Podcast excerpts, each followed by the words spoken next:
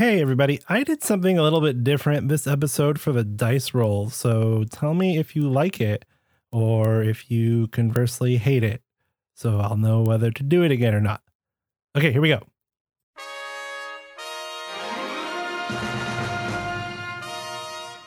Hey everybody, and welcome back to the podcast that is cast in the name of God, so ye not guilty. I'm your host and GM, Chris Ng. I'm Big Matt. The player. That was a Big O reference in case you didn't know what we're doing. Yeah, I'm not randomly saying strange words. And welcome to Interlude Part 2 of the Mecha Hack. Last time, your character, October Toby Gray, pilot of the Grimp Horizon, had joined up with a new mercenary crew whose job it was to clear out a group called the Nova Scars, a trash bandit enclave that was a little bit too close to a Neo Yamato colony. You and your fire team squad mates, Erica, pilot of Silhouette Zero, Alice, pilot of Breaker Harmony, and Racer, pilot of Titan Heavy, were doing pretty good. In fact, you Tanker Heavy. What did I say? You said Titan Heavy. Oh, sorry. It's a Titan class. It is. Yes, you're correct. Tanker Heavy is the name of the mech. It is a Titan class. You were doing pretty well. You were thrashing the garbage mechs, and then all of a sudden, a large mechanical monstrosity appeared in the middle of the town, throwing its mechanical tentacles at you at full speed. But before we get into that, it's time for a flashback.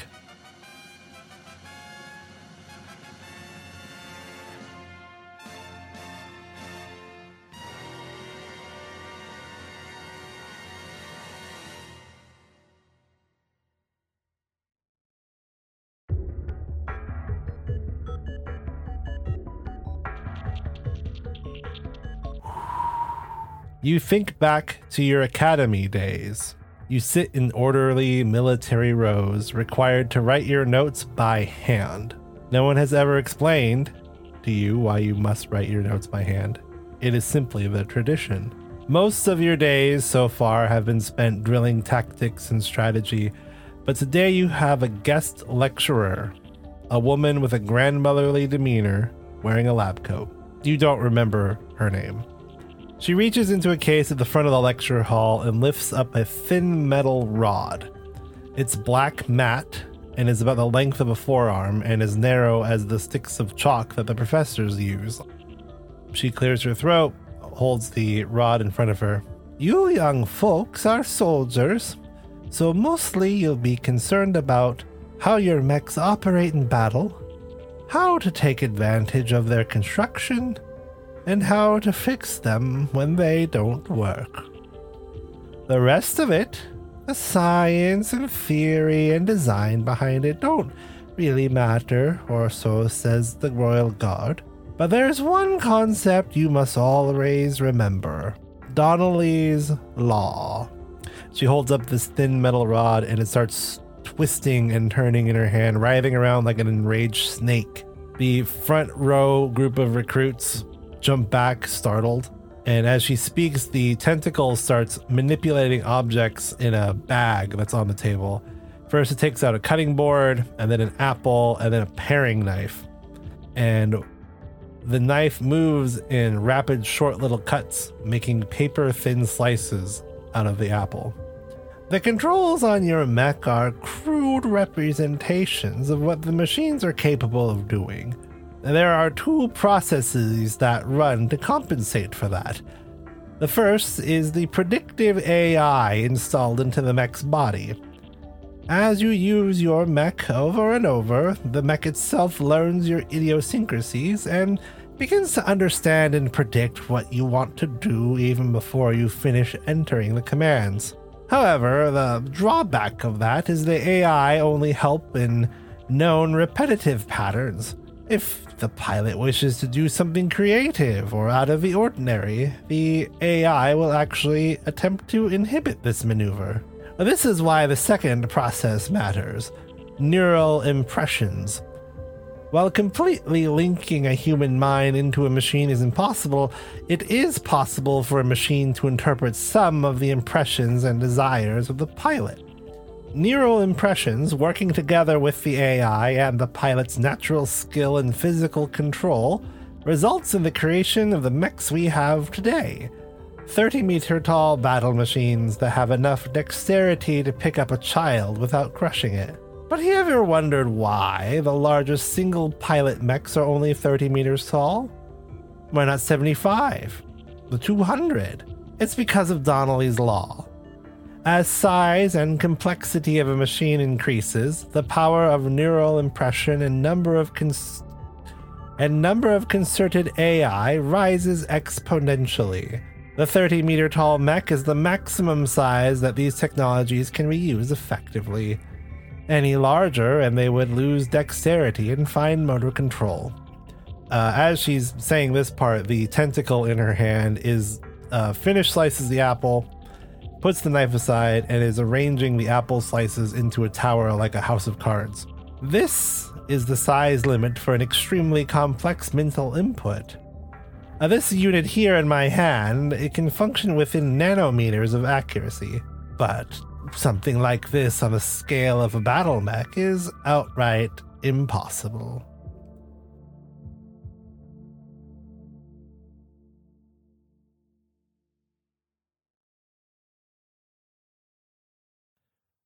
Snap! You're back in the cockpit, watching a tentacle much larger than your mech moving with extreme precision through the air. The first time it struck, Silhouette Zero jumped through, cloaked, and intercepted it. Now it's coming crashing down on you again. You dodge to the side. Your team is forming up close. What the heck is this thing? That doesn't look possible. It's rather an improbable creation, isn't it? They said there was laws about this. You know, principles. What we're looking at is physically impossible with known technologies. Figures. Every time it's supposed to be an easy operation, something goes wrong. How many times have you run across this, Captain? This particular thing? Never. I'm just talking about our luck in general. Erica, can you figure what the heck this thing is? I'll need time. You heard her. We're gonna buy her some time. And initiate skill challenge. So the goal here is 8 successful rolls in order to do this. Really, you can just describe what you're using and doing, and I will tell you which stat to roll off of. So skill challenges, like from D&D 4th edition, for example, they employ a penalty every time you try to use the same thing over and over again. Mm-hmm. That's a little harder to do when we only have 4 stats. But I will be awarding like advantage and disadvantage depending on how you're describing what we're doing and how many times you try to sort of lean on one particular stat or another. Okay. So this glowing green tentacle monstrosity is ahead of you, and you guys need 8 successful rolls. So basically, Erica is trying to use the sensor packages on her mech to figure out what the heck this thing is doing. You need to buy your time. Okay. First, I have a question for you. Mm-hmm. Do you remember Code Geass? I do better now because I was literally watching clips of mecha fights before we got on, so I could kind of get it into my brain. How do you feel about the principle of Nightmare Frame rollerblades? Those are pretty cool and pretty practical. So how do you feel about me having those? Sure. Because obviously it doesn't do much in terms of actual changing between mobility from ground and such, but it's cooler when I'm describing things. Oh yeah, no, that's totally fine. Okay. In fact, I would probably venture to say that this is probably a unique feature to mechs from the kingdom of Partassica. That would make sense. Doubling as like cavalry sort of approach to things. Yeah, and well, one of the nice things that I thought was very practical about the mech designs in Code Geass is that they were also used as patrol vehicles within the city, and so the wheels sort of make sense. You don't want several thousand ton machines stomping on your roads all the time. Right. So it was like, okay, yeah, that makes sense. When you're just kind of patrolling around, it's going to have like this like slow drive mode, but it could also go fast and it can also jump and do all that stuff. So Yeah, go for it. How big are these tentacles, like, compared to us? Probably double your size. It's this thing is huge. Okay, that's actually the answer I was hoping for. So I'm going to try to zip up to it, jump on top of one, and start, like, following one of the tentacles. Cool. Roll mobility. Mobility, 15 under 19. So describe that. So he says, you know, go on, buy us some time. He drops his little wheel things and zips off forward, like pretty much immediately as soon as he finishes the sentence. He leaps up towards the one that almost crushed him earlier against that wall, lands on top of it, steadies himself for a second because it's still shifting and moving, which is unusual for ground to do. And then he starts speeding along the edge of it, you know, trying to figure out where they head to and try to keep an eye out for like other tentacles or the same tentacle trying to whip it back up around. Very cool. You hear a little bit of comm chatter. Racer's like, good grief, what is this guy doing? I have to admit, I'm rather impressed. So as you're doing this cool sliding thing down the tentacle, one of the other tentacles, as you say, starts to strike. You jump over that one.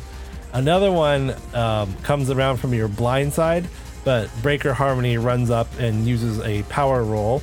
Power, 8 under 13. And just straight up left cross punch to the side of the tentacle and knocks it off course. Just boom, and it goes slamming into some other shanty building, destroying whatever it was inside. So this is the first time that Tanker Heavy's actually going to do something. You know, he's been in this battle the whole time. You haven't really seen him do anything. The mech's legs kind of take a steady stance, and he loads up the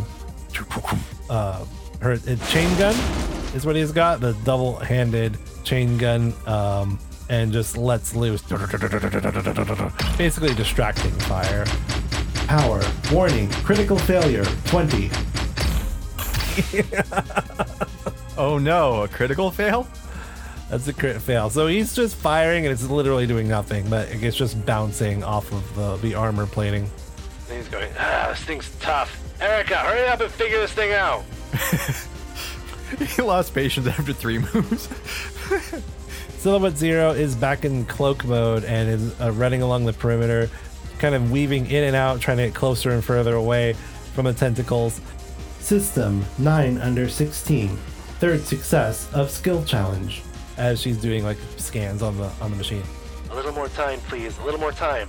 Okay. So you said there's plating, like armor plating. Is it like one sheer, like you can't see any difference in it? Like it's an actual tentacle? Or are there like actual plates? Ah, that sounds like a system question. Well, no, that's an eye question. It's not a single, it's articulated. So yeah, there's like plates and joints. Okay. There's a lot of them, but they're there. Yeah. Well, because I didn't want to keep using mobility over and over. That's why. Mm-hmm. So I'm going to do a power roll to try to distract it further by trying to jab my sword backwards underneath one of the plates and see if I can pry it up or at least piss it off. Cool. Power, 14 under 15. You stab the sword into the juncture of the plate and you try to lean on it, try to pry it open. You do manage to... looks like slow it down for a bit. It loses some of its dexterity for a second, but you just can't generate enough force to cause permanent damage of it doing this way, and you end up pulling your sword back out. Mm-hmm. Well, this is a rather tough nut to crack, isn't it, Toby? My name's October. Well, now, this is called team bonding. You should enjoy this. Feel like you're part of the system, part of the team. Is this part of your team-building exercises? Destroying unknown mechanical monstrosities, not usually, but we could add it to the repertoire. Fine. You feel cheered from her banter, and she rolls an 11 under 12 in presence. 5th skill check success. Okay, Racer, he... Let's see. What are we going to do with him? His stats are just so bad. All right, we're just going to try it. So he's going to try to follow you up the tentacle. Oh, no. His idea being his mech is much heavier than yours. He just wants to get on top of the end of it and maybe slow it down with his sheer weight. Now his mobility is 8, so let's see how this goes. Mobility, 14 over 8. Oof. His mech makes a jump for it. The tentacle moves out of the way way too fast. Ugh. This is literally impossible, right? Nothing can be moving this with this much speed and accuracy with a single pilot. I'm pretty sure at least three of us have said that already. Maybe there's more than one pilot. Okay, Erica is going to use a mobility check to try to get really, really close to the head part. Natural 1 under 13. Critical success. So we do see the head. Yeah, it's like... So imagine like a big pit. Mm-hmm. And you can kind of see like the top of a head peeking out of the middle of the pit. So she just goes for it. Flip, gets real close. And then the cloaking device drops for a second as she extends her left arm. And there's like a green laser light that runs a surface scan across it. Like, and she collects a... I'm giving you guys 2 successes for that because she rolled a crit. So you only need 1 more success. You do see that the tentacles are all swooping back toward her since she has now made herself visible. Cool. What I'm going to do is, so these tentacles are all still moving, right? They're not just like one at a time, like moving. Right. Cool. Okay, cool. So what I'm going to do is I'm going to find one of the parts where like it starts bending up, like when it's moving. Use it as a ramp and then leap really high. Do one of those cool anime flips again. Mm-hmm. And broadcast over all channels. I am October Gray of the Grim Horizon. Fight me, beast. And I'm going to use a presence roll. Presence 1 under 14. Critical success. Nice. All of the tentacles shoot after you instead. And then temporarily get tangled up because they're coming at you from different angles. And I start skating down the different tentacles and jumping from one to another. Like Tarzan in the Disney animated film. You know the scene I'm talking about. Yeah, I do. So, and Erica uses the moment to also retreat back. Analysis complete. Painting target. As she's kind of feeding data into your targeting computer, the rest of the monstrosities rising out of that hole. It does just look like a big mechanical octopus with mostly like a green hue to the metal. And then, of course, for effect, glowing red eyes. It lets out its mechanical monstrous sound. And on your targeting computer, there's like a red hexagon appears on part of its head. I need this panel to be destroyed. All right. That's fine. We got that close before. Just the one, huh? Yes. Once that one panel is destroyed, I will need a little bit of cover to override its internal computer systems. Very well, then. She knocks her fists together. It's been a while since I've had a bit of calamari. Remember, we can't really tank this thing. Got to move fast and hard. Oh, it's adorable. Tommy's concerned about me. Rolling initiative. Grim Horizon, 3 under 19. Silhouette Zero, 15 under 16. Breaker Harmony, 15 over 13. Tanker Heavy, 15 over 8. Okay, so welcome to boss fight rules. It's not really that different other than normal. It's just they get 2 turns. That's it? Huh, I thought it'd be more. Well, yeah, it gets 2 turns. Wait, let me just double check that. So I think it's like 4 actions total. Right. 2 turns per moment. May act once after the first initiative group and then again after the second. It's bonus armor points equal to twice the number of mecha in the fire team. Oh, okay. So they get 8 extra bonus points. Bosses get tougher the longer you fight them. After being reduced to half their total hit points, their damage die increases by 1 step. Oh no, it's an actual boss battle. Yeah, it is. I like these rules. I really do. That's actually kind of cool. All right, so you, Erica, and then it, and then the other 2, and then it, and then so. What range band are we from the head? You are currently at, shoot. I'm just going to, I can't remember their terms. I'm going to use the it's close, fantasy flight. It's close, near, far, distant. Okay, you're near. Awesome. That's all I needed. So I am going to move towards it. I don't think you want me to, do you want me to roll on that one? No, you don't need to roll that. Okay, I'm going to move into close range. And I am going to use Reckless Attack, assuming it works. So that is going to be a power roll. 8 under 15 connects. So I lose 2 armor and I roll 2 damage die. That is 14. 14 damage? Mm-hmm. Jeez, you hit hard. Well, because I rolled D8s. Oh, that's right. Oh, and my reactor die 3 is good. All right, describe it. So, you know, the they start, they give the instruction, like, move out and all that. He, again, wheels deploy and he zips off again immediately without any hesitation at all. And he's just kind of doing that casual, whenever you have a mech flying towards, like, a capital ship and it's dodging bullets and just slightly moves from side to side because it has enough, speed and movement to basically gauge where everything's moving. Mm-hmm.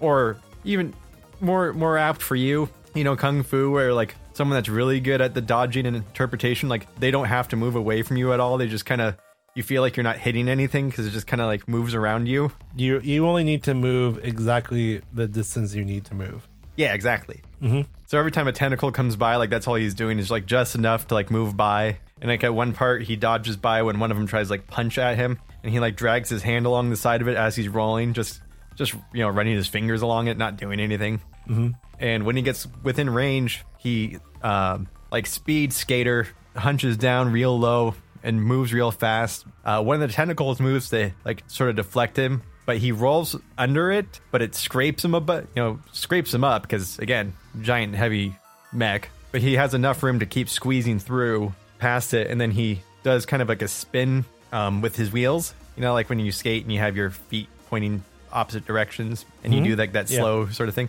He does that real quick and backstabs into the plate. Cool. And we'll see if it pays off. So there is definitely, like, a layer of armor plating that was on top of it, and this strike just shears it straight off. It had 8 armor points, and you're destroying all of them. Hooray! And you do, additional damage on top of that. So now you're posed really cool on top of the head. Erica is moving in a circle strafe pattern and announces over the comm, engaging explosive rounds. And you see her mech goes, puts something into her revolver, and she takes aim, and blam, blam, blam, blam, blam. Does she have a cool mechanism for loading different bullets into her gun? Especially since it's a revolver. Oh, like the cylinder pops to the side, but, like, in her forearm, like, a little tube pops out. That's exactly what I was just thinking. Like, there's a compartment in her arm where the cylinder pops out to the left, and then the thing comes out from her arm, and it goes just, like, loads it straight in. Yeah, that's exactly what I was thinking. She snaps her wrist back, and it's back into position. Power roll, 11 meets 11. Damage, 2d6 for explosive rounds. 8 damage inflicted. It is now the Robo Monster's turn, so it's going to attack you first. Okay. Wait, where'd it go? Okay, here we go. Yes. So, actually, it's going to attack two. Yes, I can attack two. Oh no, 2 close targets or 1 far target. You are far. Okay. Yeah, it's going to attack you. Okay. Mobility 3 under 19. You dodge out of the way of that first one, and then it that tentacle arcs around, and then the end opens up to deploy its beam weapon, and it takes aim at Erica. Oh no! So that's a mobility check. Oh, I'm sorry. What was your roll? 3 under 19. 3. Okay, you're fine. It is a +4 to all of your rolls because of the hit die difference for dodging. You mean the size difference? It's so yeah. Like hit die difference is difficulty. Oh, okay. Yeah, so this is a level 5 enemy. So it's like the DC or the challenge rating? CR, right? Correct. Basically. Okay. Right. It will do was it all? Actually, I think it's I already did math. I'm going to let it go. It's actually all the rules I forgot is +4. So actually Erica should have missed, but whatever. Oh, okay. Okay, let's see if she can pull off her mobility check here. Mobility 10 +4. 14 over 13. Silhouette Zero hit. Receives 3 damage. Oh no, beam weapons ignore armor. 1d12. It's only 3, she's fine. Dang. So, scrapes the left hip portion of the torso, but she's okay. Other part of the team. Okay, so to follow up, the laser axe is redeployed. And Breaker Harmony is going straight for the Charging Strike move. Nice. Charging Strike. Power, 15 +4 over 13. Attack failed. Reactor holding. It's not gonna hit. She strikes with the laser axe with the Charging Strike, but does not manage to pull, or the armor is too thick, and she misses the target area that you opened up for it. but she's still there, so she's just going to go ahead and attack again. And it doesn't count as a double action because that charging strike is counted as a move. Okay. Melee attack, 13 plus 4, 17 over 13. Attack failed. Yeah, just swings again, but the squid monster is shifting back and forth and messes up her balance and aim. Stand still, confound it. Racer is kind of irritated. So far, he's done not a lot. And so he, is he just going to shoot or should he? Okay. Yeah. He's just going to close. Okay. So he's going to remain at near distance, but he is going to deploy barricade mode. Ooh. So if you remember the description of Tanker Heavy had those metal plates on his back as if he was like a turtle. Uh-huh. So it kind of shifts its way forward and all those plates go and boom, boom, boom, boom into the ground to create a cover. And then there's like, you know, extra support struts that deploy from the back of the shielding and his feet and all sorts of stuff. So in barricade mode, I do have to roll reactor. He reduces all the damage by 1/2, and he can act as cover for anyone that's near him, or I'm sorry, close to him. Cool. But he does have disadvantage on mobility checks, and he cannot move until he disengages barricade mode. I have to roll reactor 6. Okay, his reactor is fine. So if you want, you can always just pop in and use that as a piece of shielding. And then he's going to unleash with the chain gun again. Ranged attack, 13 plus 4, 17 over 13. Attack fail. Ah, crack. The Ultra Monster has another turn. And what it does is it lets out its rumble, like it's a mechanical roar again. But at a much louder volume, and this is some sort of sonic attack, and it's going to hit everybody. Okay. It is a presence check. Is it still with the plus 4? Correct. Okay, then I'm at 16 over 14. Okay, so that means the only person that passed it is actually Racer. So it's roll. You have to roll reactor, and it's 1d6 damage. Oh, I'm sorry, it's only 2 close or near targets. So I'm going to pick. I guess the closest would make sense. So you and Alice. Yeah. So 1d6 and then roll reactor. So I rolled a 2 for damage. Does that go into hit points too, or armor points, or no? You choose when you use armor. Okay. I'll send it to HP and then I'll roll a reactor. And I got a 3, so I'm good. All right, your turn again. Okay, we are going to do another reckless attack. I rolled a 10 plus 4 is 14 under 15. I made it. That's 9 damage. And reactor is okay. Impressive. So this one was, I got hit with the rumble, like lost the footing and like scraped off like one of the legs or something that I was standing on. I landed on the ground. And what I did this time is I let one of the tentacles hit me when it came to like sweep across. And as I was moving with it, I climbed on top of it and used the momentum to propel upward again to land on top of the head and do another strike into that plate. Nice. All right. You don't have to show off. But you can see it's looking pretty beat up. Every time I do that, I have to burn 2 armor points.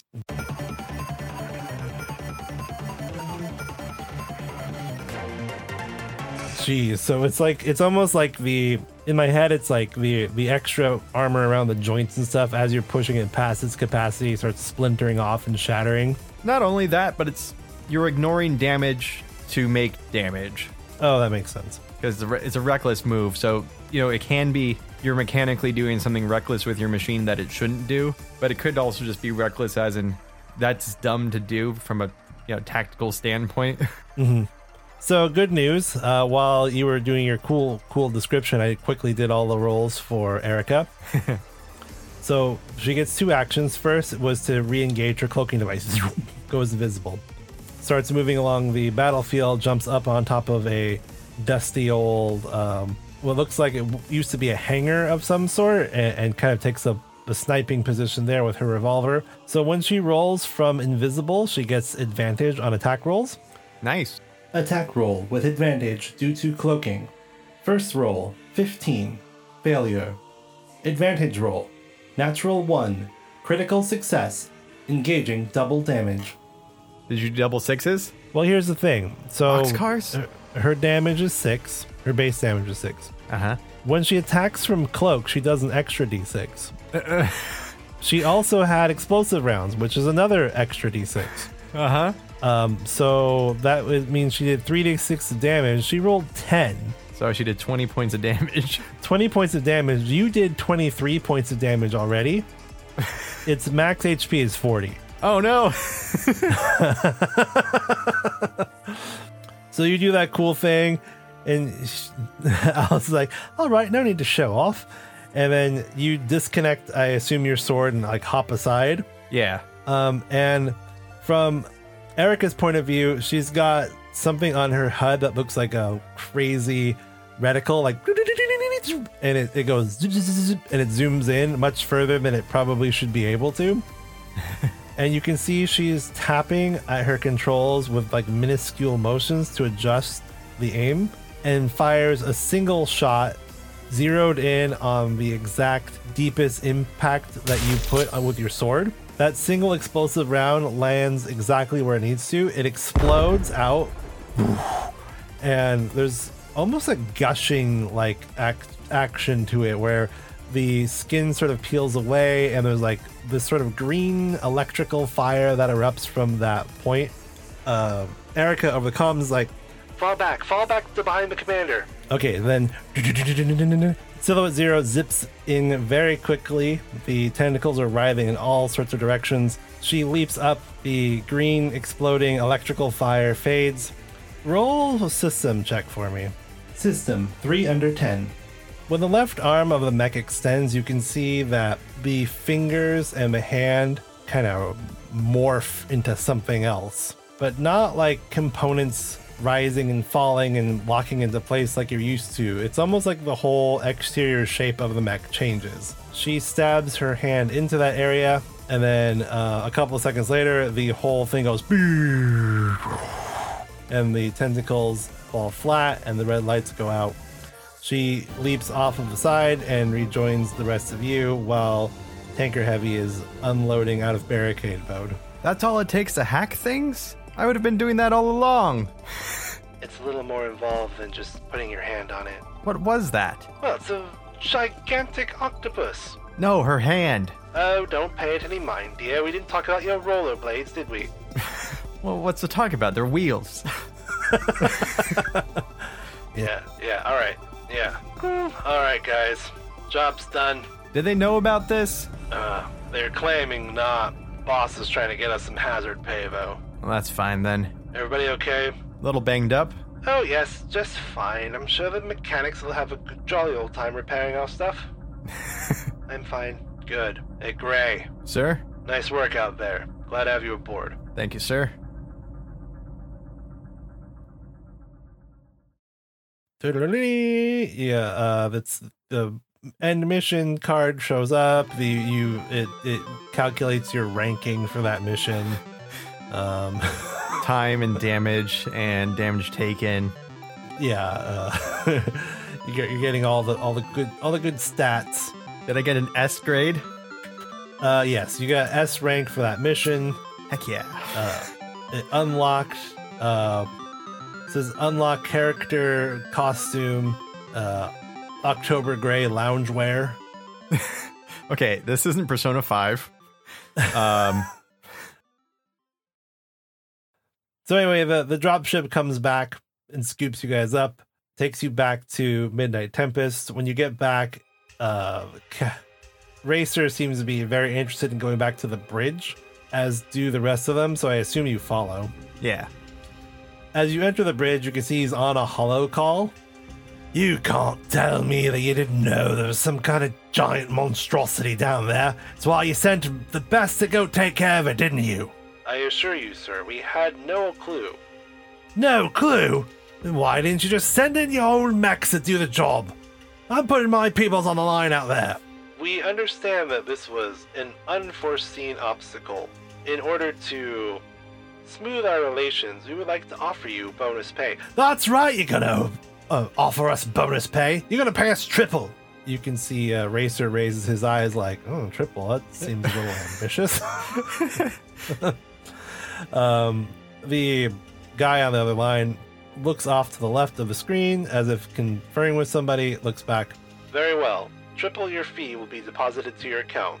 I hope this clears up any misunderstandings. Yeah, well, you know, we got it done. Nobody died. Guess we can call it even. And then he's like rubbing his hand and his mechanical hand together, and he's like, triple the fee, and I had already marked them up 50% because they were Neo Yamato.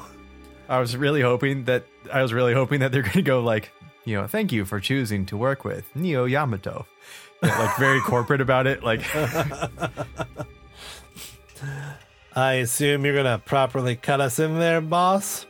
Yeah. Oh, didn't know you guys were here already. Should have asked for quadruple. But yes, I'll properly pay you off. Especially you, Gray, Toby Gray. Amazing October. Work down there. I knew I picked the right mate for the job, didn't I? If you say so, sir. No, don't be so formal. Go and celebrate your victory. Though, believe me, there'll be enough fighting to do soon enough. Gotta keep the output churning, you know? Alright, dismiss the lot of you. Racer takes out his little cylinder, opens it, drinks it, puts it back into his coat, and wanders off again. Alice and Erica have like a brief conversation. They keep glancing at you, and then Alice kind of gives her a nod, grabs Erica by the shoulders, gives her another nod, and then Alice leaves the area. Erica is waiting by the bridge door, like seemingly waiting for you. I'll walk up to her. Erica, good work out there. Yes, you as well. I just wanted to say that your use of the roll stabilizers is very impressive, even if it's a little unconventional. There's a lot of things about my mech that are unconventional. Yes, I was hoping that maybe you would allow me to take a look at it sometime. Sure, just don't change things without asking first. Of course not. We haven't had much access to Kingdom of Partassica mechs recently, and well, the few that I've managed to study have been pretty badly damaged beyond repair. Yeah, no, you can look at it. Just don't worry too much about things. I'm sorry? Some of the modifications I've done are a little questionable, but they're there for a reason. So you mean they are outside of normal operating parameters that would be questionable to the pilot's safety? Yes. For example, I'm sure you're very familiar with how these mechs work, with the AI principles and all that. She nods. But you also know that it's based on repetitive decisions. This is a striker. A successful striker can't rely on repetitive. So if I do something that is unexpected, that I feel the mech might try to throw me off on, I turn off the AI. I see, and by doing so, you also take off the safety limiters. Yes, it's the deadhead switch. Fascinating. Well, I look forward to the opportunity to study it a bit. Yeah, okay, bye. Anytime. Bye. She scampers off. When you enter the hallway, you see Alice is waiting for you there. I pause, and I enter my menu and put on my loungewear. It's interesting. It's the first time I've ever seen her voluntarily want to speak to someone. Well, I'm sure it's just because, like she said, she hasn't seen many of the Kingdom's mechs in a long time. Yes, I do tend to get a bit carried away whenever I see Kingdom mechs. I had a feeling that was the case. But I have to say, Breaker Harmony in action. Not something many people get to see. Well, not many get to see and survive. That's true. I was trying to leave the grizzly part out, but yes. What's the fun if you take the grizzly part out of it? You're a very interesting person, Alice. She sort of just like shakes her head and like kind of adjusts her posture. Sorry, it takes me a little while to get out of battle mode. Happens to the best of us. Listen, Toby. October. There's something you should know about Erica if you're going to continue on, and it seems like you are. I am. And I should note that Commander Racer and I differ greatly in how we broach this subject to our new crewmates. but I got a good feeling about you. What's his method? Oh, well, what do you think it is? Keep it close to the vest. Don't tell anybody anything. That's what I thought. And yours is, once you've vetted them, best to get it out as soon as possible. Yes, well, I tend to tell things to people if I know that if I feel that I can trust them or know that I can kill them, or both. Wouldn't it be interesting if I asked where in that category I lied? Well, let's just say that, I didn't ask. I just said, wouldn't it be interesting? Very well. We met Erica about a year ago. We found her in her mech, Silhouette Zero. There was a escort mission for a rescue and recovery post-battle between a group of Kingdom forces and Neo Yamato. Her mech was amongst the wreckage. She was barely alive. And, against my better judgment, I decided not to tell the Kingdom search and recovery crew that we had found her. After all, she seemed to be bathed in experimental technology, so more than likely of the Neo Yamato side. Last thing I needed to do was get that girl to them. The boss was quite cross with me with that decision, but deep down under all that mechanical spideriness, he's a bit of a softy. So we got her to a doctor and fixed her up, scooped up her mech, tried to find all the requisite pieces to it, as it were. By the time she woke up, well, she had no memory. I see. The only thing she knew how to do was operate her mech, and had a great deal of technical knowledge. Outside of that, nothing. Not even a name. I gave her the name. So, as you can imagine, she's a bit of a recluse. And we tried to be very protective of her. I think there's something peculiar about her. When the doctors brought her back, they seemed nervous, unwilling to delve into the complexities of what happened, or what she is, or where she's from, but they did hint at the fact that there's components of her body in her bionics and nanomachines that are not standard operations. Part of that might not be unwilling so much as unable. Yes, well, to be honest with you, I'm not particularly interested in digging up that anthill of her past. I imagine that if we did start figuring it out, that we'd get a lot of unwelcome attention to whoever it is that built that mech and modified her body. She won't let anyone work on that mech. It's full of experimental secret technology that none of us understand anyway. One of the few things she does seem to remember is this obscene possessiveness over that mech.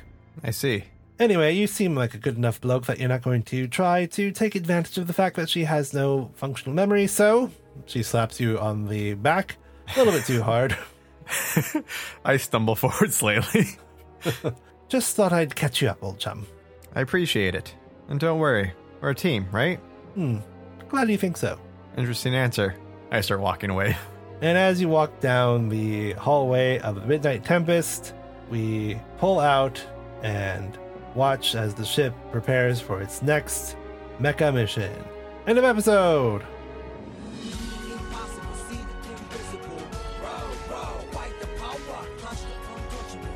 Hooray! Yeah. That was pretty cool. Okay, that was very cool. So those of you interested in running this game, I would not put a level 5 enemy against a level 1 crew. Last time when we played it, I kind of left level 1 to level 1. It felt good, but I wanted this battle to be a little tougher. I thought about level 3, and then I went, I don't know, level 3 seems too easy, so I went level 5. I mean, we were able to do it because of lucky rolls, but, I mean, that's kind of what you feel like you would need, I feel. Like, thematically, if you're fighting an unknown, monstrous, giant mech, you're going to need lucky rolls. It works, too, because October's stats are so good. Yeah. No, I got real lucky on those. As I always do. Yeah, well, that's true. That's my natural trait in life is lucky stat rolls. In the Fallout universe, your luck stat is around 8.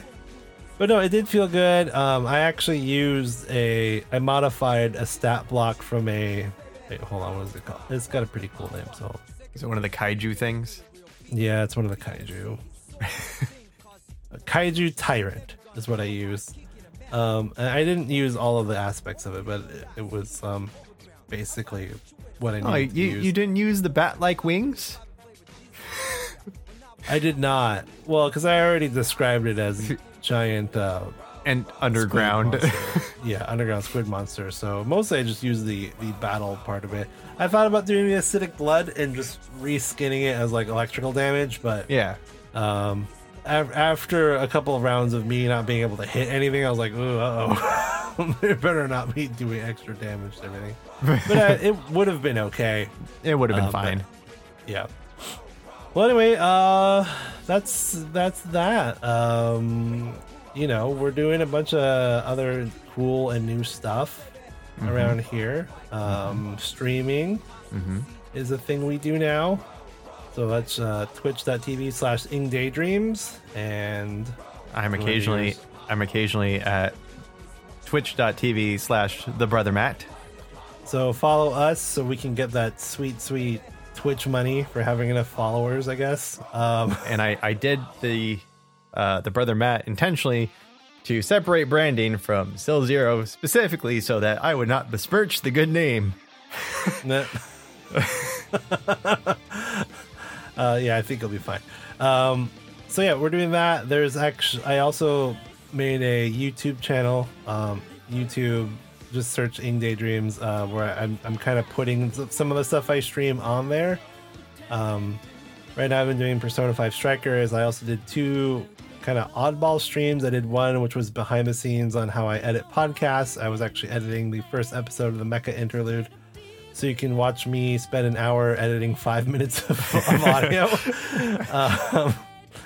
And then I did one last Friday. By the way, that stream was the proof of perfect is the enemy of good. Yeah, well, I will tell you that 5 minutes took longer, and then the rest of them did not take as long. Okay. I didn't go... Yeah. It's hard when you're building the first set of sounds. Once you kind of built them, then you're just copying and pasting. So like once I figured out laser axe, then I just knew I could just redeploy laser axe down the line. So and where do you symbol snake? Yeah, where do you symbol snake? So if you want to know where a symbol snake is, you can go check out that recording of that stream. I also did one last Friday. I did one about ranking all the stories I consumed in February, and then I did a writing exercise where we made our own Studio Ghibli protagonists, and those were both fun. So, you know, watch the Twitter, just keep an eye out for when I do these kinds of things if you're interested in learning more behind the scenes stuff, or you want to watch me be bad at Persona 5 Strikers. Also patreon.com/SilZero. We're doing more chit chat, we're doing more behind the scenes stuff there. You can join the Discord, which is a super fun place to be. And I just revealed to Chris that you can have custom emojis on the Discord by adding a couple that I made. Yeah, which is so I just took the pixel versions of the of people that I've made in the past, and I just gave them white outlines and uploaded them. So they're kind of okay. No, they're cute. There's Tazi, there's Kobe, there's Click, and then there's it's Old Man Kachok. Oh, Old Man Kachok, yeah, and then there's Eater. And the Alliance Starboard. Yes, the Alliance Starboard. So hang out with us on Discord, that's fun. What else? SilZeroMedia.com is the regular website, which has all the links to everything I just talked about. So if you forgot all of it, just go SilZeroMedia.com. And Chris is on Twitter at NgDaydreams. I am at SilZeroMatt, SilZeroMatt. And until next time, I open with Big O. What's another mech thing that I need to reference? Bye. Da, ba, ba, ba, ba. That's from Evangelion. Okay, bye.